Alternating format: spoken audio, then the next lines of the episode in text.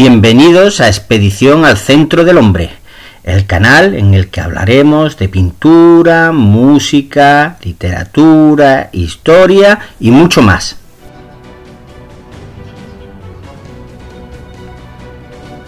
Hoy vamos a empezar el tema de historia de España que hace referencia a la prehistoria, la protohistoria, la Hispania romana y la Hispania visigoda. Comencemos con la prehistoria de la península ibérica. La prehistoria comprende un periodo transcurrido desde la aparición de los primeros homínidos que fabricaban utensilios y la invención de la escritura. Esta a la vez se va a separar o dividir en distintas etapas que van a ser básicamente el paleolítico, el neolítico y la edad de los metales. Comenzamos con la edad de piedra, también llamada paleolítico, mesolítico y neolítico. Bueno, el paleolítico se va a iniciar en España hace 1.200.000 años y va a durar hasta el 8.000.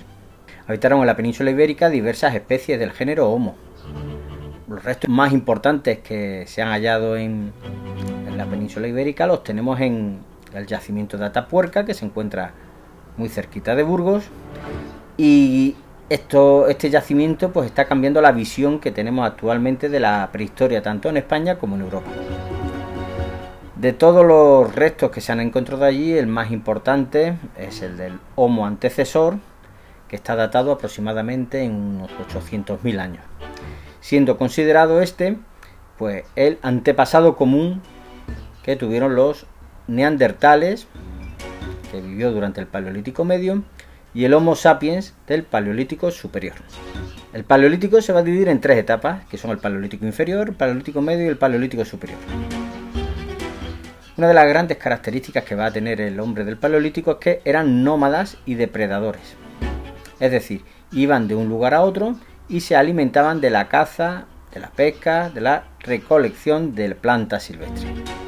Es una de las etapas más largas de la humanidad, porque el progreso se va a realizar muy lentamente y es en el momento en el que se produce ese proceso de hominización, es decir, el paso desde los primates hasta el ser humano. En el Paleolítico inferior conviven dos homínidos distintos que van a ser el Homo antecesor, del que hemos hablado antes, que se encontraron sus restos en Atapuerca, y posteriormente el Homo heidelbergensis. En los dos casos se han encontrado útiles hechos en piedra, que los usaban como herramientas. En el Paleolítico Medio va a aparecer el hombre de Neandertal, y a él se le va a atribuir el descubrimiento del fuego, en que lo van a utilizar para calentarse, ahuyentar los animales y asar alimentos. Además, se producen los primeros ruteos funerarios y los primeros enterramientos. Durante el Paleolítico Superior aparece el Homo sapiens sapiens, que es también llamado el hombre de Cromañón, de donde derivan los humanos actuales. En este periodo los útiles en piedra se hacen más pequeños. Se utilizan también huesos y astas de bóvidos. El hombre deja en esta etapa un arte naturalista que representa escenas de la vida cotidiana y ritos propiciatorios para la caza. Las principales manifestaciones se han conservado en la cornisa cantábrica, por ejemplo la más conocida, la cueva de Altamira, con esos bisontes polícromos, o por ejemplo en la cueva del Tito Bustillo, ambas entre Asturias y Cantabria. El Mesolítico transcurre, es un periodo que transcurre entre el Paleolítico y el Neolítico, entre el 8000 y el 5000 a.C. Los hielos van a ir retrocediendo y los hombres van a habitar los abrigos rocosos más que lo que es el interior de la cueva. En esta etapa el arte en las cuevas cantábricas va a desaparecer y se un arte rupestre en la zona del Levante, desde Lleida hasta Albacete. Se van a representar eh, las figuras de una manera estilizada y no van a ser figuras tan naturalistas como lo que habíamos encontrado en la cornisa cantábrica. Las pinturas van a ser monócramas y van a aparecer hombres y animales en escenas de cacerías. Pues las pinturas más importantes las vamos a encontrar en Alpera, por ejemplo en Albacete, o Cogul en Lleida. El neolítico va a transcurrir entre el 5000 y el 3000.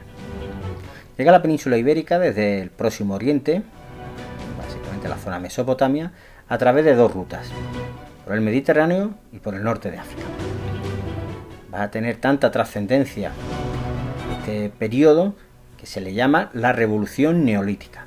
A partir de este momento el ser humano ya no solo es un depredador, sino que también se va a convertir en un productor, pues va a descubrir tanto la agricultura como la ganadería.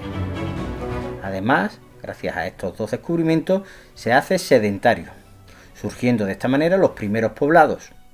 La sociedad se especializa y empieza a hacerse más complicada esta organización social.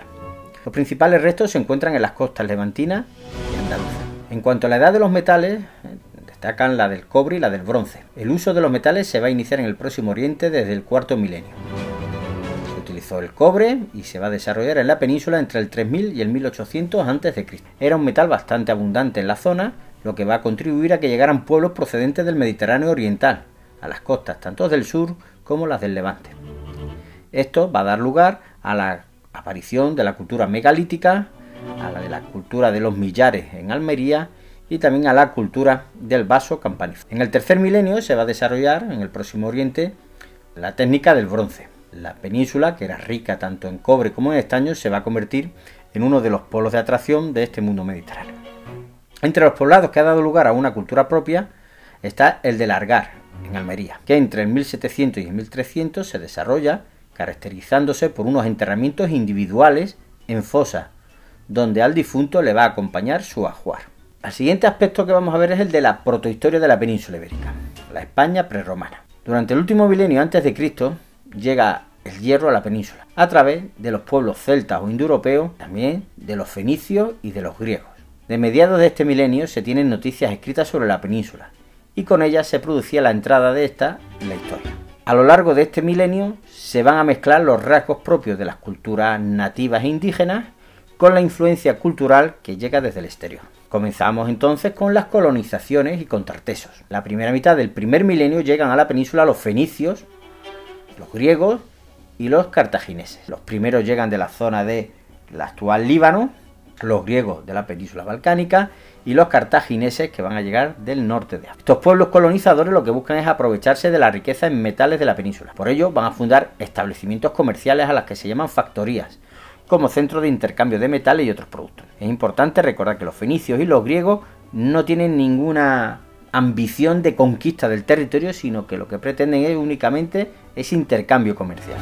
Los cartagineses, por contra, sí que, sobre todo a partir de esa lucha que van a mantener con el floreciente imperio romano, sí que van a tener esa idea de conquista de la península. Los fenicios proceden del Líbano, como comentaba, las colonias que van a fundar en la península se van a situar en el literal mediterráneo, como Sexy, que es la actual Almuñécar, Málaga, en Málaga, y la más importante de todas, y también la considera la ciudad más antigua de Occidente, Gadir, la actual Cádiz. A cambio de los metales ofrecían objetos de vidrio, tejidos y cerámicas. Nunca, repito, pretenden el dominio del territorio. Entre sus aportaciones van a estar la introducción del cultivo de la vid, el uso del hierro, el procedimiento de salazón del pescado, que dará posteriormente al garum, famoso garum romano, el torno de alfarero y la escritura. Los griegos proceden de diversas polis, llegan a la península en el siglo VIII a.C. y van a establecer colonias parecidas a las fenicias, solo que lo hacen en el litoral catalán y levantino. La más importante de todas va a ser Emporión, la actual Ampurias. Los griegos van a introducir en la península la moneda, el cultivo del olivo, los animales domésticos como el asno y las gallinas y manifestaciones artísticas en arquitectura, escultura y cerámica. En cuanto a los cartagineses, estos heredan y continúan la obra de los fenicios, proceden de Cartago, Túnez que fue una colonia fundada por los fenicios de Tiro. En el siglo VII a.C. se van a establecer en Ibiza y, como comentaba anteriormente, sí que van a llevar a cabo expediciones militares de conquista del territorio. Destaca la familia Amílcar Barca y su capital va a ser la ciudad de Cartagonova, la actual Cartagena. De la familia de Amílcar Barca, importante que os quedéis con el nombre de este Amílcar, el de Asdrúbal y el más conocido de todos, el de Aníbal. En cuanto al reino de Tartesos, es considerado la primera organización de un Estado en la península ibérica. Su localización parece que estuvo en la zona de Huelva en el valle bajo y medio del Guadalquivir. Su máximo esplendor lo van a tener en los siglos VII y VI a.C. Va a desaparecer alrededor del 500 a.C. bajo el dominio cartaginés. Su prosperidad se va a deber a su situación estratégica, la abundancia de metales, sobre todo cobre, estaño, plata y oro, y a su riqueza agrícola y ganadera. En cuanto a los pueblos prerromanos, que son aquellos que eh, estaban en la península antes de la llegada romana, vamos a encontrarnos que a lo largo de la, segunda mitad del primer milenio antes de Cristo teníamos una gran influencia de los celtas y como hemos dicho de las colonizaciones fenicia, griega y cartaginesa. De manera que vamos a encontrar dos grandes grupos en la península que van a ser los íberos y los celtas. Los íberos se van a localizar en la franja mediterránea en el sur peninsular. Su cultura es una evolución de los pueblos indígenas de la zona bajo la influencia de los fenicios y de los griegos. Viven en poblados fortificados y en lugares elevados. Su sociedad estaba jerarquizada y dirigida por una aristocracia guerrera. En lo económico van a vivir de la trilogía mediterránea, es decir, cereales, vino y olivo, y de la cría de caballos. También domina la cerámica y la metalurgia. Por supuesto, gracias a la influencia griega y fenicia, van a conocer el uso de la moneda. La religión también estaba muy presente en el mundo ibérico. Va a haber numerosos santuarios con ofrendas que representaban en general a guerreros con su casco, escudo y espada. Van a practicar la incineración de sus muertos, guardando las cenizas en urnas de cerámica que eran enterradas con piezas de ajuar, como las armas y los adornos. Son conocidas la dama de Elche o la bicha de Balazote. En cuanto a los pueblos de origen celta, hay que indicar que proceden de la Europa central, entran en la península ibérica entre el 1000 y el 500 a.C. y se establecen en el centro y el oeste de la península, también en la zona del Cantábrico. Su estructura social es bastante más atrasada que la de los íberos, pues se basaba en la de los tribus y los clanes. Van a dominar el hierro, lo que le da una superioridad militar sobre otros pueblos. Sobre todo van a ser ganaderos y van a vivir en asentamientos fortificados denominados castros. Entre los celtas y los íberos va aparecer unos nuevos pueblos que van a ser los celtíberos, que como indica su nombre tendrán rasgos de ambos pueblos. Eso se nota en su religión, que por un lado adora a la fuerza de la naturaleza, que es una influencia celta, y por otra a las divinidades de influencia íbera. Se van a extender por el Valle del Duero y por gran parte de la meseta. El siguiente gran periodo de la historia de España pasaría a ser el de la Hispania romana. La conquista romana se va a iniciar en el 218 a.C. y los romanos van a permanecer en la península ibérica hasta el año 476 después de Cristo, es decir, aproximadamente unos 650 años. En el siglo III a.C. la rivalidad entre Roma y Cartago por el dominio del Mediterráneo dará lugar a guerras púnicas. Tras la Primera Guerra Púnica, Cartago amplía su presencia colonial en la península ibérica. En el 237 a.C., Amílcar Barca desembarca en Cádiz y somete a los pueblos de la península hasta llegar a Alicante. Posteriormente, Aníbal conquista Sagunto, que era una ciudad protegida por Roma, y que fue el pretexto para iniciar la Segunda Guerra Púnica, que irá desde el 218 hasta el 201 a.C. Roma va a iniciar así su presencia en la península ibérica. La ocupación del litoral mediterráneo se enmarca en el contexto de esta Segunda Guerra Púnica. En este periodo los romanos ocupan todo el litoral mediterráneo y los valles del Ebro y del Guadalquivir. Estos pueblos tienen un alto grado de desarrollo por el contacto que hemos visto que tuvieron con los griegos y con los fenicios, por lo que prácticamente no oponen casi resistencia y asimilan rápidamente las formas de vida de los romanos. Además, no hay grandes obstáculos geográficos que dificulten las cosas. La conquista de la meseta se va a producir entre el 170 y el 29 a.C. Aquí las guerras van a ser durísimas Destaca Viriato, que fue un caudillo lusitano que mantuvo en jaque a los romanos gracias a la utilización de la guerra de guerrillas, y su derrota abre a Roma el oeste peninsular. Y tenemos también el caso de Numancia, en la que los celtíberos presentan una resistencia feroz ante el sitio de los romanos. La llegada de Publio Cornelio Escipión pone a la ciudad en una situación límite, sus habitantes prefieren destruirla y suicidarse antes que caer en manos de los romanos en el año 133 a.C. La etapa de conquista finaliza entre el 29 y el 19 a.C., con las campañas cántabras dirigidas por el emperador Augusto. Roma lo que perseguía era la pacificación de estos pueblos y el acceso a los ricos yacimientos de la zona. Casi toda la población acabó esclavizada. Roma funda una serie de ciudades y campamentos militares para contener a estos pueblos, como por ejemplo León y Astorga. Pero el control efectivo y total de los pueblos de la cordillera cantábrica y de los vascones nunca fue del todo efectivo. La conquista de la península va a dar lugar a que los pueblos que habitaban la península utilizaran el latín, la religión romana y la red de carreteras que habían creado En cuanto a la organización administrativa, en el año 197 a.C., la división de la península en dos provincias. Por un lado la Hispania citerior y por otro la Hispania ulterior. Octavio Augusto dividió en dos la Hispania ulterior, que sería la Bética y la Lusitania, mientras que la citerior pasa a denominarse tarraconense. Ya a comienzos del siglo III, el emperador Caracalla crea la provincia de Galacia, a costa de la tarraconense. A principios del siglo IV, Diocleciano establece una nueva provincia, la cartaginense, que también se va a separar de la tarraconense. En cuanto al proceso de romanización, habría que indicar que fue un proceso lento que comienza al mismo tiempo que la conquista de Hispania y que se va a extender desde las costas mediterráneas y del valle del Guadalquivir, que son las zonas de más intensa romanización, hasta las tierras del interior y del norte, donde fue un proceso bastante lento. La fundación de ciudades será otro elemento de romanización. Se fundan Hispalis, Itálica, Barcino, César Augusta, Valentia, Emérita Augusta, Astúrica. Además se crea una densa red de calzadas, una muestra del grado de romanización que alcanza Hispania es su aportación al gobierno del imperio. Vamos a tener, por ejemplo, a emperadores nacidos en la península como Trajano, Adriano o Teodosio, o filósofos como Séneca. La huella romana en la península ibérica la tenemos presente tanto en teatros, anfiteatros, puentes, acueductos y por la enorme cantidad de esculturas, mosaicos, estelas funerarias, sarcófagos que podemos encontrar en cualquier lugar. En cuanto a la sociedad hispano-romana, Podríamos decir que era una sociedad esclavista en la que se diferenciaba entre hombres libres y esclavos. También se podría decir que nos encontramos con una sociedad de órdenes, a la que se accedía por nacimiento o por concesión imperial.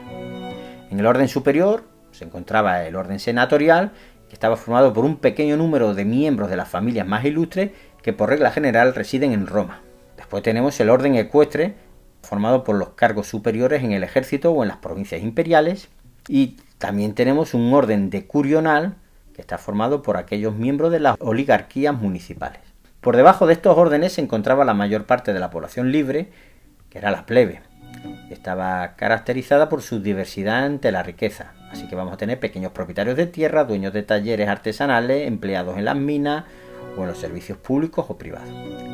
Por último, tenemos el grupo de los esclavos, que es la capa más baja de la sociedad hispano-romana. Están privados de derechos políticos y civiles y no podrían ser considerados personas. Era la mano de obra en el trabajo agrícola, minero, artesanal y doméstico. El amo podía liberarle por medio de un acto de manumisión convirtiendo al antiguo esclavo en liberto, manteniendo diversas obligaciones con respecto a su antiguo dueño. En el siglo III se va a producir una grave crisis que va a afectar tanto a su sistema político como al económico y al social. El fin de las grandes conquistas lo que provoca es una caída en la esclavitud, menos mano de obra para la producción agrícola y minera. A su vez, hay una pérdida progresiva del valor de la moneda, disminuye el comercio. Y en lo político se van a producir las primeras incursiones de los germanos. Además, habrá distintas luchas entre los sectores del ejército, provocando guerras civiles que agravaban estas crisis las ciudades van a entrar en decadencia y el imperio se ruraliza, lo que va a favorecer a los grandes propietarios de tierra. Los pequeños propietarios libres van a buscar protección de un gran propietario. A cambio, ceden sus propiedades. Y así, con este sistema de patronazgo, se va a prefigurar lo que sería el régimen feudal, que se va a imponer posteriormente en la Edad Media. En cuanto al cristianismo, habría que indicar que a partir del siglo III aparecen las primeras comunidades en la península. En el siglo IV el emperador Constantino, con el edicto de Milán del 313, promulga la libertad religiosa. Y el emperador Teodosio, ya en el año 380, convierte al cristianismo en la religión oficial del imperio. En el siglo V la iglesia hispana era ya una institución que estaba sólidamente implantada. El siguiente punto que veremos será el de la inserción eh, germánica en la sociedad hispano-romana, es decir, el origen de la Hispania visigoda. La Hispania visigoda va a constituir el primer intento de unidad política en la península. Fue como una prolongación decadente de la Hispania romana, con la que se quiso establecer diferencia hasta que terminó imponiéndose una fusión de la civilización hispano-romana con la cultura visigoda. En el año 409 los suevos, vándalos y alanos cruzan los Pirineos, estableciéndose de la siguiente manera. Los suevos en la actual Galicia, los alanos en Lusitania y los vándalos en la Bética. Los visigodos, que habían sido presionados por los hunos, penetran el imperio romano y firman un pacto, al que se llamaba Foedus, por el que a cambio de ayudar militarmente a Roma, éste le permite asentarse en el sur de la Galia. Como tropas federadas, los visigodos van a entrar en Hispania en el 415 para expulsar a los bárbaros que hemos comentado anteriormente. Así consiguen arrinconar a los suevos en Galicia, acaban con los alanos y obligan a los vándalos a trasladarse al norte de África. Tras la desaparición del Imperio Romano en el 476, los visigodos fundan un reino con capital en Toulouse, en el sur de Francia, y se iba a extender desde el Valle del Loira hasta el nordeste de la península ibérica. En este contexto se produce la expansión de los francos por la Galia, que va a provocar una guerra con los visigodos. Se produce la batalla de Bouillé en el 507, en el que los visigodos son derrotados y expulsados de la Galia, estableciéndose a partir de ese momento en Hispania, y sitúan la capital en Toledo. El reino visigodo de Toledo tiene como característica que el pueblo visigodo eran apenas unos 100.000, eran una minoría al lado de los 6 millones de hispanos romanos que había. Se forman dos comunidades que vivían bajo sus propias leyes. La religión era diferente, pues los visigodos eran arrianos, mientras que los hispanos romanos eran católicos. En cuanto a los monarcas más importantes, tenemos a Leovigildo, que reinó entre el 568 y el 586, que da un gran paso hacia la unificación territorial, poniendo fin al reino suevo de Galicia en el 585 el rey Suintila, que expulsó a los bizantinos, que se habían instalado en el Mediterráneo peninsular durante el reinado de Justiniano. Recaredo, que realizó la unificación religiosa al convertirse al catolicismo en el 589. Y Reces Vinto, que en el 654 promulga el Libre Judiciorum, que es el texto único legal tanto para visigodos como para los hispanos romanos. La gran debilidad del reino visigodo va a venir motivada por la lucha por el poder entre las grandes familias de la nobleza. Los últimos reyes, muy debilitados, van a ser Vitiza y Don Rodrigo, van a terminar poniendo fin al reino. Cuando muere Vitiza, en el 710, quiso transmitir el reino a su hijo, pero la facción rival se impuso y colocó al frente del reino Don Rodrigo. Los vitizanos llaman en su ayuda a los musulmanes. Estos cruzan el estrecho y en el 711, en la batalla del Guadalete, derrotan a las tropas de don Rodrigo. Era el fin de la dominación visigoda en la península. En cuanto a la sociedad visigoda, tendremos que indicar que la estructura es una prolongación de la hispano-romana del Bajo Imperio. Hay una, un predominio de la economía rural, se mantiene la decadencia de esta vida urbana y del comercio los esclavos y libertos están obligados a continuar al servicio de su anterior amo. Se desarrollan los lazos de dependencia personal, ¿eh? iniciándose ese proceso de feudalismo del que hablábamos anteriormente. La nobleza se va a ir adueñando de los grandes dominios y la debilidad de esta monarquía visigoda la va a convertir en una presa fácil en el contexto de expansión musulmana por, por el norte de África y Europa. Bien, pues con esto finalizamos este epígrafe de Historia de España.